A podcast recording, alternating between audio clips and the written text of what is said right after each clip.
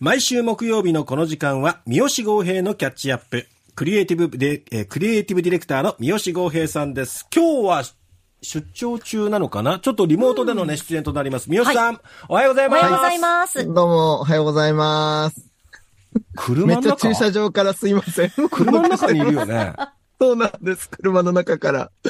そうなんです。お忙しい中。お忙しい中、ありがとうございます。ありがとうございます。とんでもないです。今日もよろしくお願いします。よろしくお願いします。さあ、今日はどんな内容でしょう、はい、えっと、今日はですね、えっと、10月13日の金曜日から、えっと、福岡は中洲大洋及び T ジョイ博多で、あの、すでにも上映中の映画ですけれども、うん、月という映画をご紹介いたします。うん、で、えっと、この映画なんですけど、えっと、2016年に神奈川県、えー、相模原市の知的障害者施設で発生した相模原障害者施設殺傷事件。に着想を得て、2017年に発表された、ヘンミヨンさんによる小説、月という、まあ、同名の作品があったんですけれども、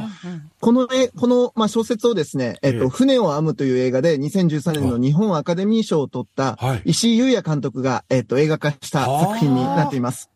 で、うん、この映画ですね、あの、正直かなりヘビーな映画で、なんですけれども、ええ。っと、まあ、そこに込められた熱量であったりとか、真剣さっていうことで言えば、うん、僕が今、あの、このコーナーを持たせてもらって、今まで紹介してきた中で多分一番熱量の高い映画だなとも思うので、ちょっとぜひともちょっと紹介しなきゃなと思って、あの、はい、ご紹介させていただきます。はい。はい。えっと、まずまあ、この題材となる、まあ、相模原障害者施設殺傷事件ということなんですけど、あの、まあ、もう皆さんよくご存知かもしれませんが、まあ、2016年に、えっと、相模原の、まあ、知的障害者施設、津久井山ゆり園で発生したこの事件です。で、えっと、同施設の元職員であった上松聡死刑囚が、まあ、刃物を所持して施設に侵入し、45人を殺傷、うち19人を殺害したという、まあ、本当に、あの、悲惨な、まあ、大量殺傷事件だったわけですね。で、まあ、上松死刑囚は、まあ、その犯行動機として、まあ、障害者を養い続けるっていうことは、まあ、莫大なお金と時間を要する、まあ、社会の負担であるっていう、まあ、持論を展開するわけですね。ええ、で、まあ、さらに、まあ、その意思疎通の取れない重度障害者というのは、人ではない、うん、まあ、彼の、あの、造語ですけれども、うん、神出者、心を失ったものであるというふうにして、生産性のないものは生きる価値がないというような持論を展開しながら、え。えっと、まあ、その犯行に至ったということです。うんで、えっと、まあ、この上松死刑囚なんですけれども、まあ、そうした議論を形成した背景にはですね、ええ、あの、まあ、自ら、あの、自身が、まあ、その施設で働く中で直面した、うん、まあ、ある意味でやっぱりその綺麗事だけでは立ち行かない施設での労働の、まあ、現実みたいなものがまず一つはあったんだということ。え、あと、やっぱり、インターネットとかメディア越しにやっぱルフされ続ける生産性っていうキーワードであったりとか、うん、自己責任といったまあ言説とか価値観っていうのが、まあ彼の中でまあぐっちゃぐちゃに混ざっていった結果、うん、まあこういう犯行に至ったということですね。ええで、あの、まあ、彼が行ったこと自体はもう本当断固として許されるべきではない、もう、もう、もう、れっきとしたまあ犯罪行為なんですけど、えー、まあ、同時にまあ、この事件っていうのが、えっと、私たち、本当に一般の私たち、はい、あるいは社会が、今もどこかで抱えてしまっている、その障害者に対する差別意識とか、偏見みたいなものと、どう、やっぱりどこかできちんと向き合いきれてなかったんじゃないかっていう事実も、あの、また同時に、まあ、真剣に考え直す必要を、まあ、求めるものでもあったということですね。はい。で、まあ、今回ですね、この映画の中で、この上松に相当する人物として登場するのが、ええ、まあ、その名前もズバリなんですけども、施設で佐藤くんと呼ばれている、まあ、青年が登場するんです。はい。で、この佐藤くんという青年なんですけど、まあ、絵を描くのが大好きで、まあ、彼なりの誠実さで、まあ、その入所者と向き合っている、まあ、言ってみたら極めて普通の若者なんですね。で、まあ、それもまあ、言ってみたら、まあ、その、現実の上松と、まあ、重なる部分もあるにはあるということなんです。で、えっと、まあ、この事件で、あの、やっぱこの映画でこの事件を描くときに、やっぱそのように普通の若者として犯人を描くっていうことは何かっていうと、なんかその事件自体が、その特殊な犯人の人間像から生まれた、極端な思想から生まれたっていうことではないっていうことをやっぱり伝えなきゃっていう意思を持って、あえてその人を普通の人物として描くっていうことを選んだっていうことですね。で、これあの、石井監督自身があの言葉も引用すると、佐藤くんはこの世の中を良くするにはどうしたらいいかと努め、努めていたはずなのに、うん、ある一線を越えた時に、むしろ極端な形で純度の高い世間そっくりの姿になってしまったっていうわけですね。うん、あるいは、佐藤くんが獲得してしまった生産性のないものは排除するという考え方は、誰のものか、実はこの思想自体、今の社会そのものだと思うわけです。というふうに語ったりします。だからまさしくその社会の今の状況、あの、まあ、その現実そのものが、まあ、ええ彼の中にまあ、その思想として宿ってしまったっていうようなことなわけですけれども、うんまあ、ところがですよ。まあ、そうかそうかと。じゃあ悪かったのは生産性を人々に敷いてきた社会なのであって、うん私たち自身には罪はないっていうことでいいのねっていうことに行くかと思えば、これは絶対そうはしないのがこの映画なんです。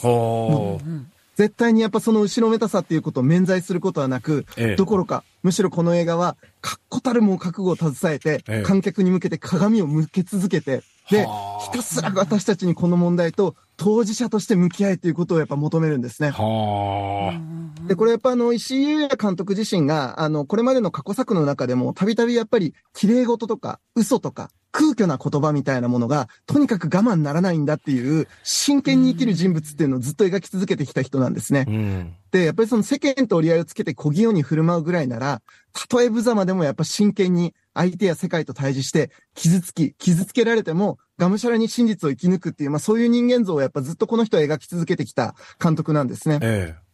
で、まあそんな監督が、まあ今回この問題を映画として描くっていうことになった時には、もちろん劇中の登場人物たちの振る舞いももちろんなんですけどえ。、はい。監督自身もまた、その自分自身がやっぱりその制作者として安全圏を踏み越えて、剥き出しの言葉とともに、やっぱりその真実をえぐり出すっていう、その必要を、もう確実にやっぱりもう覚悟して、やっぱ撮った映画だなっていう感じがしするわけです。え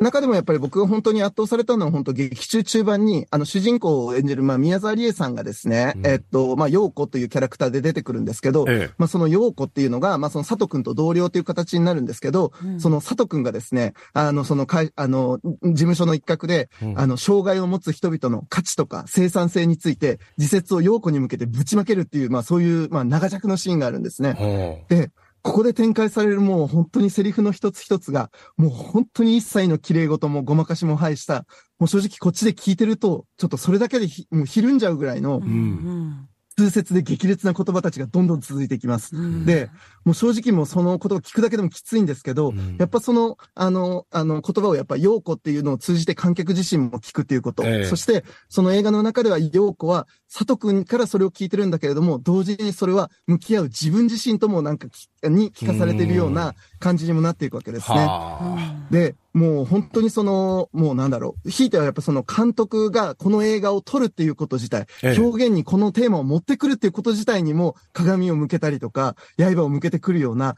本当にもう全方位に向けて、お前らこのままでいいのかよっていうことをですね、本気で通ってくる、もうね、もう傷だらけです。正直傷だらけです。あ。はあ。で、もうこんなにえぐり上げちゃった結果、うんもう人間としての良心とか善意っていう振る舞いが、ええ僕らにはまだ可能だろうかっていうぐらいに、本当に全部えぐり倒すんですよ。おーへきついなーってなるんだけど、うんでもやっぱり、この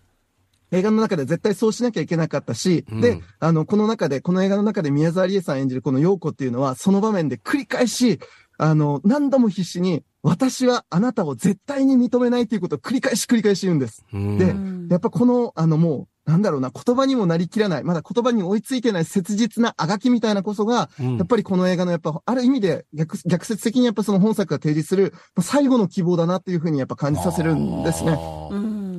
やっぱりもう作り手としてもとにかくもう観客に切実な傷を残すっていう方向で、もう作り切るっていうことを覚悟を決めた映画だと思いました。うん。でうん、もう2時間のセンセーショナルな単なるエンタメとして消費されるぐらいなら、ええ。賛否が分かれたとしてもいいと。とにかく観客に確かな傷としてこの問題を持ち帰らせて、うん。あの、その障害者の、えー声ならざる声を想像することであったりとか、この問題を考え続けるっていうことを意地でも持ち帰らせるっていう、その気概と覚悟に満ちた、本当に強い映画だなと思いました。うん。これね、すごいですよ、本当。なので、なかなかね、タフですけど、ぜひ見ていただきたい。で、あと、もう一つ最後だけ、はいはい。あの、この映画ですね、ええ。あの、そうやって、まあ、引き受けて帰るときに、ちょっとなかなかこれ一人で引き受けるの大変だなって思うと思うんですけど、はい。あの、この対話相手としてふさわしいのが、実は、劇場で販売しているパンフレットです。これですね、あの、スタッフやキャストたちが、まあ、それぞれこの作品に臨むための、あの、まあ、意気込みを書いたインタビューであったりとか、あーあと、素晴らしい論者たちがですね、それぞれの切り口でもって、この問題への考え方を振り、あの、深めるための、ええいろんな切り口を提示してくれている、本当にこれ素晴らしい、あの、読み物として本当に素晴らしい一冊になってるので、あの、この映画見たら絶対にこのパンフレットとセットで、お持ち帰りするのが一番よろしいと思います。うんはい。こんな映画でございました。